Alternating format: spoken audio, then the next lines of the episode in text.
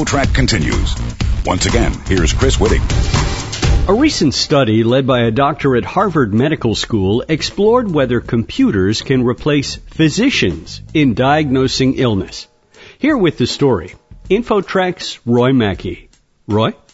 Thank you, Chris. Medical errors rank behind heart disease and cancer as the third leading cause of death in the U.S. Experts say more than 250,000 Americans die each year from medical errors. So would taking the human equation out of it, being diagnosed by computers instead, save lives? We're joined by Ateev Mehrotra, MD, an associate professor of healthcare policy at Harvard Medical School, and he recently led a study that examined how human physicians stack up against virtual ones. So, did you get a very clear result in your study? Which doctor is more effective? Yes, I think for all my physician colleagues out there, reassuring news that at least in 2016 it appears that physicians are much better than at least one type of computers that we tested in terms of making an accurate diagnosis. What is the typical error rate for a human doctor in recognizing just common diseases? Some recent work has really highlighted that it's more common than we'd like. The estimates are around 10 to 15 percent of the time when a patient sees a physician, there's a misdiagnosis. And the error rate for computers, presumably then in comparison, would be even higher than that. Exactly. We didn't look in this study at using real patients. We took vignettes or cases and we gave them both to the computers and the physician. And in terms of getting the correct diagnosis, it was much higher among the physicians. We divided up the cases into different groups, how severe they were in terms of how quickly you needed care from low severity things such as conjunctivitis and serious conditions like a heart attack. And similarly, how common the condition was. Was it something pretty rare or was it something bread and butter that physicians see a lot? And in terms of the level of severity of the illness, the computers did much relatively better among the lower acuity things as opposed to the more severe or complex conditions. There are some areas of medicine, though, where computers and digital apps are really effective and do save lives, though, right? Yeah, I mean, I think that one important aspect of this is that this is just one study here, and computers and computer science is advancing very, very rapidly. And so we might have a very different answer if we were to repeat the study in a couple years or five, ten years down the line in terms of being able to do that really complex pattern recognition that physicians are doing right now when they see a patient. Maybe we will have computers soon that can do that the old fashioned thing of a doctor actually examining you hands on, that's not something a computer could ever actually do, right?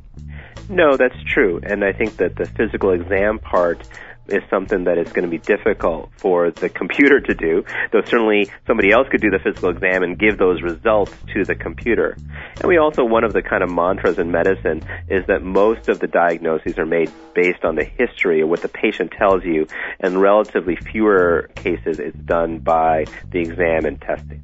Our guest on InfoTrack is Dr. Ateev Mehrotra, an associate professor of healthcare policy at Harvard Medical School, and he recently led a study that examined how human physicians stack up against virtual ones. As many people are self-diagnosing on Google and so forth online, presumably patients are somewhat open to this sort of thing. Is that an accurate statement? Yeah, I mean, the computer programs that we evaluated are called symptom checkers, which is these websites or apps that people can use to try to figure out what might be going on with them. These are things like WebMD, iTriage, Isabel, and a bunch of others that we looked at. And they are very popular we estimated more than 100 million uses per year by people of these websites or self-diagnosis tools.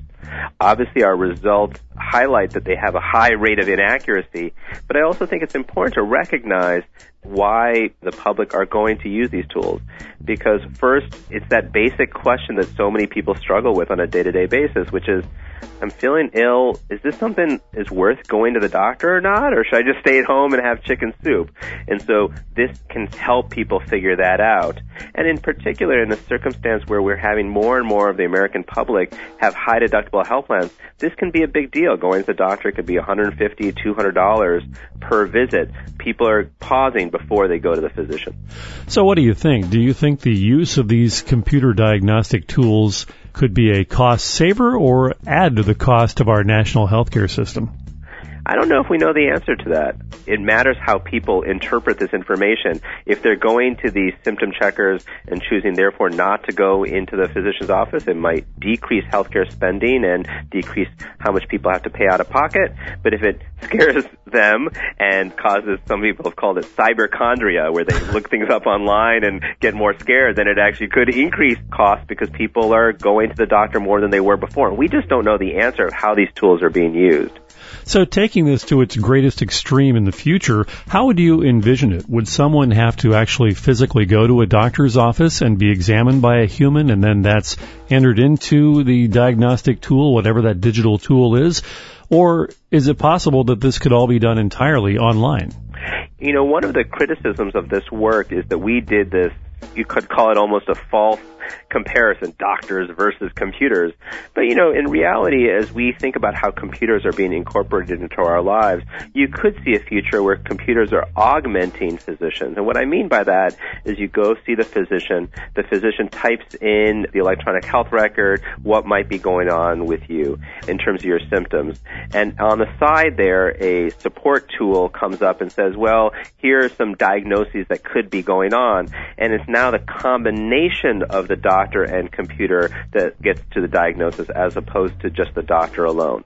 Now, right now, I'll be clear, that is a theoretical idea or something far in the future, but I could see how that in the future is something quite attractive, and if it's done well, then could be very useful for patients in this rapidly changing technological world, far in the future could be what five years down the road, ten years. I know. Sometimes you think something far in the future is next month, so it's hard to know exactly. I mean, I think right now there might be a lot of skepticism among the people who work in the medical world right now because our electronic health records are quite painful. But maybe in the future, this is something that could be a very helpful tool. Fascinating topic. Dr. Ateev Mehrotra, Associate Professor of Healthcare Policy at Harvard Medical School. Thank you very much for joining us on InfoTrack. Thanks so much for your interest. And for InfoTrack, I'm Roy Mackey. You're listening to InfoTrack, the weekly show with information you should know.